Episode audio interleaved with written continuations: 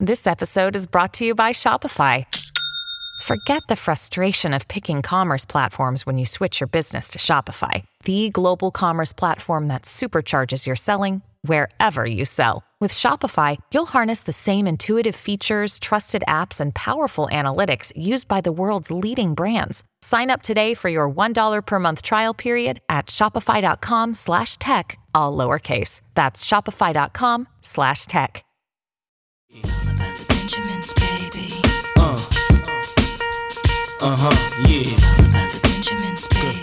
Well, not quite. I'll be talking about more than just the Benjamins. Welcome to FinTech Beat, where finance, technology, and policy come together. I'm your host, Chris Brummer, and the future of finance is now.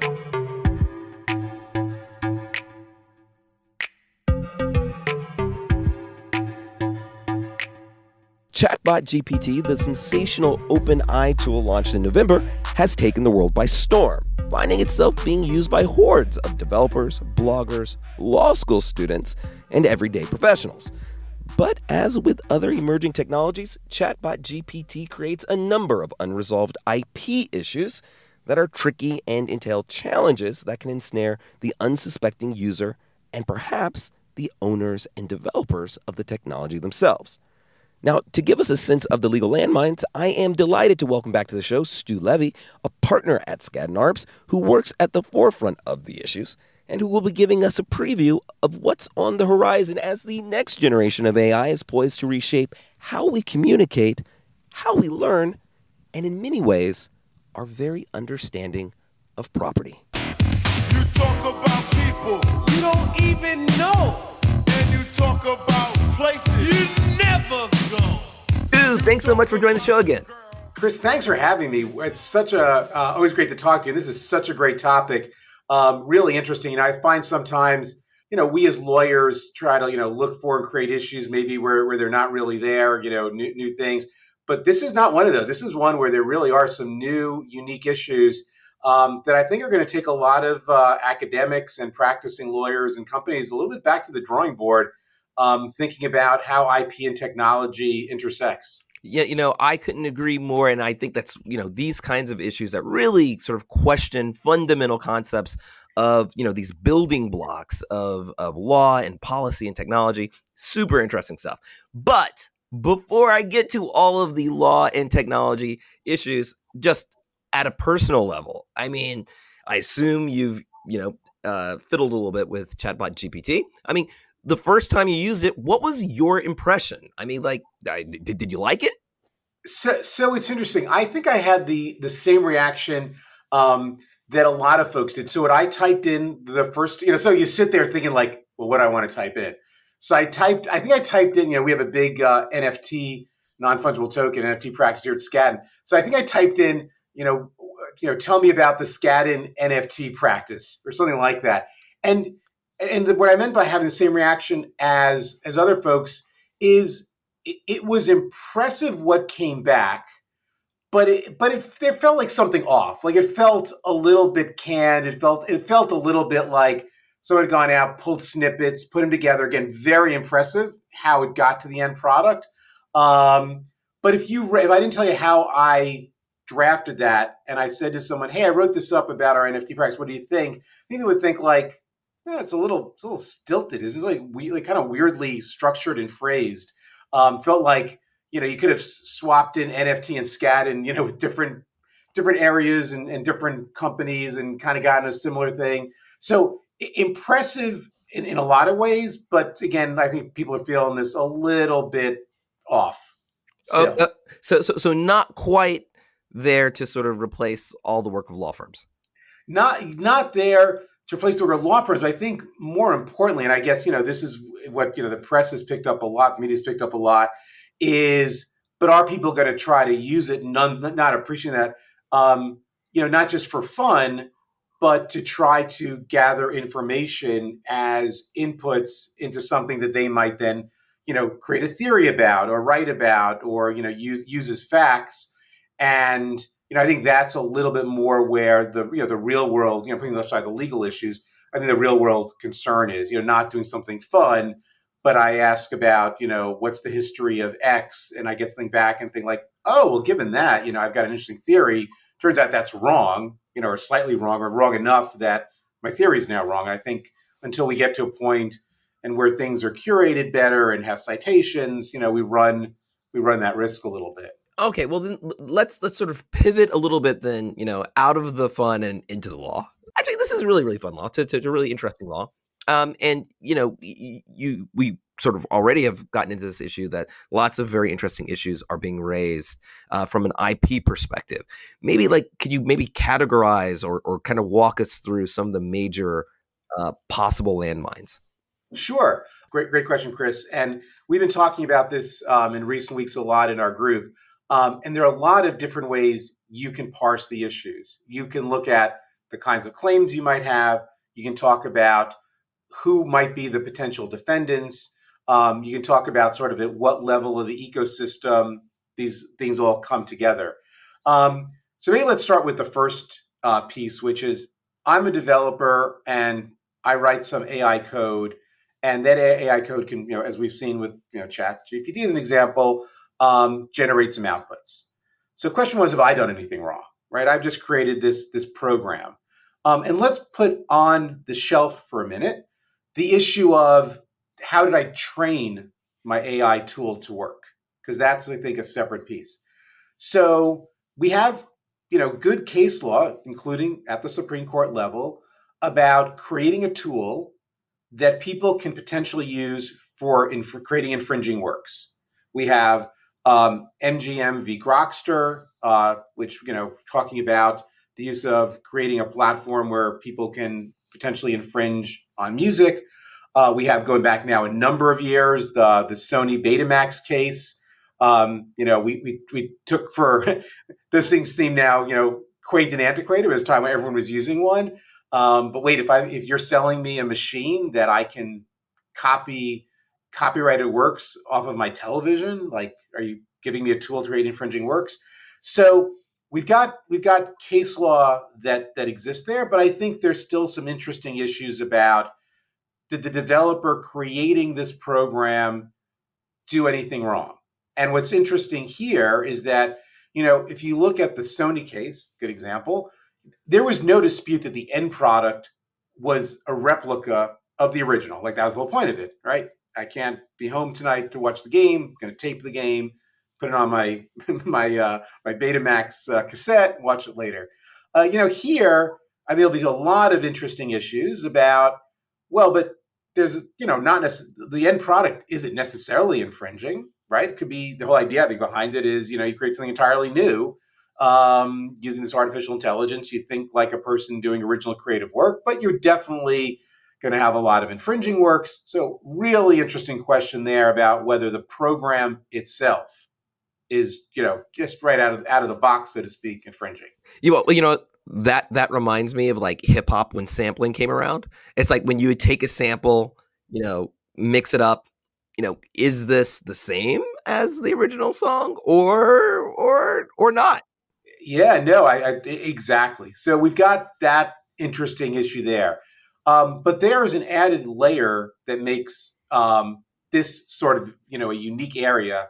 And that's why this area is, I think, going to be so interesting and really raise some new and novel issues that I think ultimately will take some court decisions to provide some, guardrails, because I'm not sure any of the precedent out there, really works so perfectly. So the other area is, okay, but that's not, so you didn't really describe it so accurately, because I don't just write a program.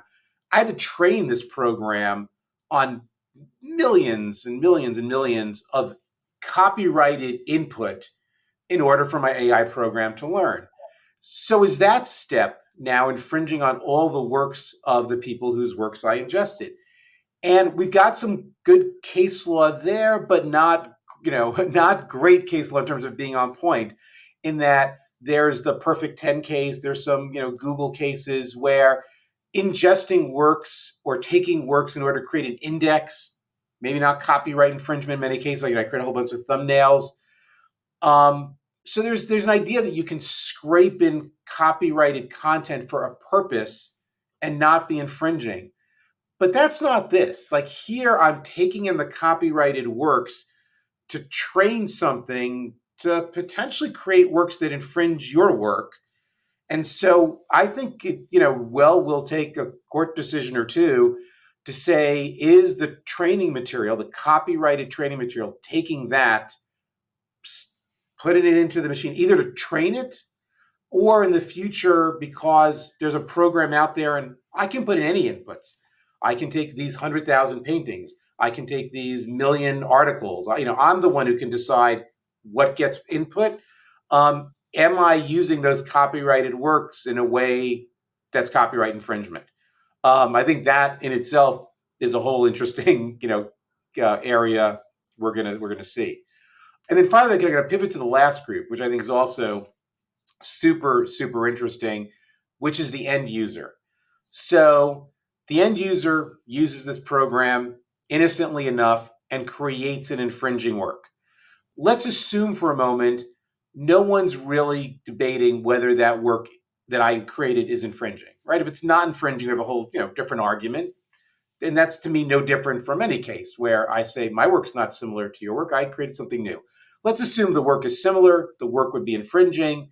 And the original copyright owner sues me for creating, and maybe like I'm selling now online, a digital work.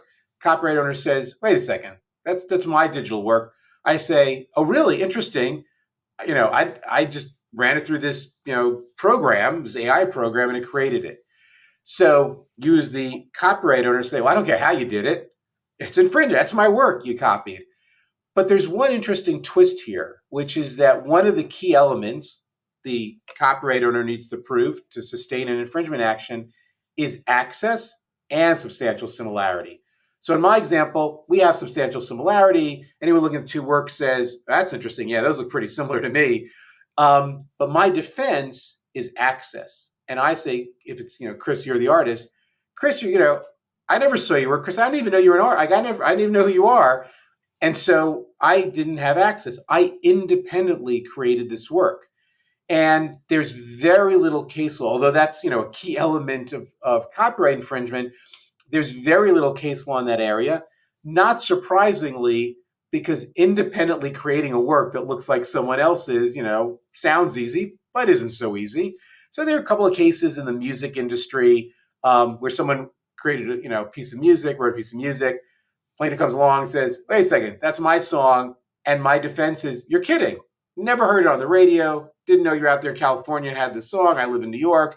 Was sitting around with my band one day. Here's all the evidence of how we created it. Never even heard your song. And, it's hard. It's a hard defense to sustain, but it's a defense. Here, come along and say, Chris, you're kidding. I didn't know about it. And you're like, well, my drawing got input into this, AI program, and that's what created it. So you kind of had access to my work by using the program. And I'm not so sure a court buys that argument, right? A court might say, well, access means like, I saw it, I heard it, therefore I copied it. That's why I'm infringing. Here, I'm like, I didn't even know that was out there in the world. And I think that's really interesting. Yeah, I mean, what's so fascinating is where you have your inputs, and I guess certain data elements from those inputs are trained and they go through the magic grinder, and then they are sort of spit out, even if it looks unrecognizable in this new output, or it's just thrown together in a new or interesting way. There are still some of those original data elements. And if some of those original data elements in their collectivity were subject to copyright protections, what happens and at what point should copyright law, give way to or protect, some of the original work that some of the original creators may have been involved in? I mean, that's a really interesting and tough question. Yeah, so it's interesting. The whole ChatGPT, issue and discussion that has generated came really close on the heels of a slightly different but related issue, which is, can you copyright an AI-generated work? And the Copyright Office so far has taken the position of, no, you need human input, human creativity. And there are two cases like that. There was a case a few years ago that got a lot of popular media attention, where some I think it was a photographer had left his camera out it was working, I guess, sort of in the jungle, and some monkey activated the camera and took a selfie. One of the animal rights. That's priceless. One of the animal rights groups had said, well, the monkey took the picture. The monkey's the copyright owner. And that got rejected on the grounds that, interesting, but no, you have to have a human who creates something in order to be copyrighted. You know, doesn't mean the work doesn't exist, doesn't mean it's not creative, doesn't mean a whole bunch of things. But, you know, in terms of like, can I register the copyright? No, you have to have a human do that. And more recently, the Copyright Office also rejected an attempt to register work that was entirely created, piece of art created entirely by an AI program, with the argument that it has to have some amount, you know, there has to be some modicum of creativity by a human to create something. So what's interesting, the reason I said they're different, you know, related but different, is those were cases where people were trying to like, you know, push the Copyright Office or tweak the Copyright Office or make some bigger dramatic point of like, machines should be able to own copyrights. And the Copyright Office said, yeah, no. But the flip side issue is, okay, but I'm not trying to, I don't want to say that. I want to say the opposite. I want to say, no, I created this work. And so now we're looking at that issue from the flip side, which is how much work do I need to input in order for me to argue, that's my digital work I'm now selling. I want to copyright in that. If someone infringes, I can go sue them. This is my work that I own. So think like the spectrum. I type in one of these programs, generate a piece of art, create some art, and I now say I own the copyright in that. Is that enough creativity in order for me to get a copyright, sue you if you infringe that work? Yeah, probably not. But now I say, create a piece of work with a beach scene with a boat coming in from the left, the sun setting, two kids, you know, playing in the sand, you know, and a mom watching them. And I put in all those inputs and I say to the AI program, go generate a piece of art for me. Comes up with something, and you know, it's new, unique, right? Doesn't replicate anyone else's. You now copy that work. Can I sue you for infringement, saying, hey, that's my work, I own that? You defend saying, no, you didn't create that. That machine created that. Does a court then say, oh, interesting. No, Stu put in enough creative input, kind of directed what he wanted, had a vision, and that's enough? I think those are going to be very fact-intensive cases, but there's a line somewhere. Well, and I guess that's an interesting question. I mean, you know, we keep talking about, you know, what a court would do if viewing these issues, right? And you know, there's an enormous amount of uncertainty that when you sit back and think about it, and I'm sure your group is thinking about it, really goes to the heart of the commercial applicability and success of chatbot GPT and similar technologies. I mean, you know, what's the process for sorting out these kinds of things? Is it always the courts? Are there ways for actors to contract around them? Is this something that you predict may require some kind of legislative intervention? Where do you think, you know, the solution toolbox is going to come from? So it's a really, really good question. Then I should also swing back to the NFT question, because I don't think I connected the dots on that in a second. So it's a good question. You know, you can't contract around some of these issues. In other words, if I said to you, any work that you generate using my program, you are the owner of, and you do my create piece of art for me, and now someone infringes that, you say, hey, I own that. I say, no, you don't. The AI program generated that. You had zero creative input other than like generate art. I don't think I can go into court and say, Your Honor, or say to the infringer and, you know, get them to back down. No. Look at my contract with the, you know, the terms of use of the AI program says I own everything. It's going to come down to, well, that doesn't, you know, trump the law. So I think there's some things you could probably contract around. You know, you can get rights from the people whose inputs you're ingesting to train the work. And, you know, if you have a license from them to do that, then, you know, you don't have to worry about infringement issues. But I do think it's going to come down to, you know, some court decisions about, you know, some of these interesting issues, you know, that get generated. I don't think yet we need a legislative solution. I think copyright law has pretty much ridden with the times, kind of well. And, courts, you rarely see in this area courts saying, hey, I don't know, this is a legislative, the Copyright Act doesn't deal with this issue. It's a legislative issue. Until the law changes, nothing we can do here. So I think it's going to, if I had to bet, I think it's going to be some interesting cases and not a legislative solution unless it pivots to an area where everyone's like, okay, we need a law to deal with this issue. With that in mind, then, I did want to just, again, touch back on that NFT issue. Yeah, yeah. Since our last time that you were here, we went through some of the IP issues with NFTs. Right. I mean, what kind of crossover issues and themes or similarities or differences are you seeing when you jump from something like blockchain, crypto, NFT questions to AI? Sure. So I think for now, in my view, those circles are still separate, but they can come together. The reason I say that is the analogy people have tried to draw is I created 10,000 NFT project and I had a computer aid me in assembling those and sort of picking different elements. So the way this comes up is I create a baseline image or foundation, and then I create different attributes and elements. There's 50 million combinations. I don't want 50 million NFTs. I run it through a program that randomly picks different elements and stops when it gets to 10,000. Some have argued, okay, well, you can't own the copyright in that because the computer created it for you. That gets back to what if a computer just creates something? The reason I think it's a really different use case is that it's not like, I typed into ChatGPT or something, Stable Diffusion or some other, kind of program, create a 10,000 profile picture NFT project for me, boom, do whatever you want. Or, using animals, using people, using cartoons, whatever, and it creates something.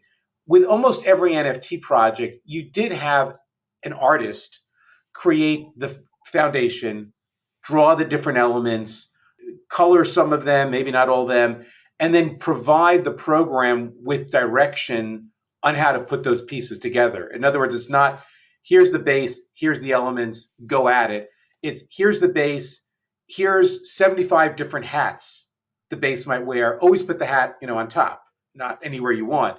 Here's 80 different glasses. Don't put the glasses anywhere you want. Glasses have to go where the eyes are. So I think one could argue convincingly, there's enough creative human input there that it's hard to say, well, a computer just generated those. I think people might, differ on that analysis, but I think you have the much stronger argument that there's the modicum of human creativity where I just had the computer aiding me. I could have, this is, an analogy I've been using with some folks in our group. Imagine if I took all these elements, I put them in big buckets on my dining room table, closed my eyes, and I just randomly, picked different elements. Clearly, you'd say, well, okay, but I still did it. Now my arm gets tired. I have my buddy build some mechanical device that, picks them out of the hat for me. Still feels like that's me. To me, using the computer program is, one more step, but I still feel it's enough human creativity where the computer is just, saving me time from picking out the elements with my hand. Yeah. Well, one of the lessons, and I guess we'll just sort of wrap it up with this big sort of warning that you had, at least from the NFT space, right? Which was to kind of be careful about what you buy. Make sure that you understand what are your rights if you are buying an NFT. What are your rights to the original underlying IP and the like? I mean, should people be careful or aware or cautious about certain things when using chatbot GPT right now, given this uncertainty? Yeah, no, I think for sure, yes. Here's why. I think so far people have even using it for fun. My example of telling about the Skadden NFT department practice, or show their friends like, hey, can you tell if I wrote this or ChatGPT wrote this. And then there are plenty of stories about, bad actors trying to pass off, a term paper or anything, as their own, and schools being worried about that, scientific publications being nervous about that. But I don't think we quite are there yet, although we'll get there quickly, where I run the program, create a work that I now commercialize. And I think the warning to folks is it's still not so clear that if I, let's use a piece of art, because I think people can literally visualize that the best. I create this piece of art and I think like, whoa, this is really cool looking. I'm going to go out and sell this. Create a website and say, Stu Levy Digital Art. I got to be careful that someone's going to come out there and say, wait a second, four of those works are, very similar to mine. And, one thing we didn't talk about is imagine if I said, Chris, I know you're an artist. I really like your style. I want to be like you. And I say, create a sunset scene in the style of Chris Brummer. And, that's what the Stable Diffusion litigation that got filed recently is all about, the in the style of cases. But even if if I did that, probably riskier. But even if I didn't do that, don't assume that, well, I used a program to create it. I'm sure it doesn't infringe. Therefore, I'm sure it doesn't infringe anyone's work. No one's coming after me. I'm going to start selling this stuff. Again, we talked about the fact that I can say I never saw this person's work. I didn't have access. I created it independently, but not so clear. You have to tread carefully if you're going to commercialize stuff in this space. Stu, wise words as always. Thank you so much, man, for joining us. This is super interesting. And we'll have to have you back on to pick your brain on all of the other litigation and other questions clearly that will be on the horizon. Yeah, no, Chris, really good to talk to you. And I do think, in the coming months, we're going to see a bunch of litigation and start to get some guardrails or parameters around this space. The old phrase, what's old is new, carries a new meaning in the world of AI and machine learning, which I guess is appropriate. After all, by taking old material and training it, you can create new outputs and deploy them in new ways. Now, the question once again arises as to whether or not the law can keep up with a technology that is envisioned to do more than just recycle, but to quite literally create new innovative outputs. And my sense is, as is too often the case, it depends. Stu seems ultimately to suggest that there will clearly be some bumps along the way as key questions get rolled out, but he's ultimately an optimist, with the sense that courts will, like nature in Jurassic Park, find a way. Personally, I'm not quite so sure. Courts tend to have to decide cases based on weird or bad facts, creating all kinds of risks where litigation is the primary source of policy. That said, there is certainly some law out there with which to craft judgments, enough to perhaps do the job. But clearly, in some instances, they may not be working with much. So let's just hope that our judicial system will be up for the challenge of making new law out of old cases. If they can't, Chatbot GPT will certainly take a crack at it. If not now, then perhaps in the not-so-distant future. Thanks for listening. If you enjoyed the show, please be sure to subscribe on Apple, Spotify, or wherever you get your podcasts. And we'd love to get your feedback. If you'd like to get in touch, just hit me up at Chris Brummer DR. That's at ChrisBrummer DR. We'd love to hear from you.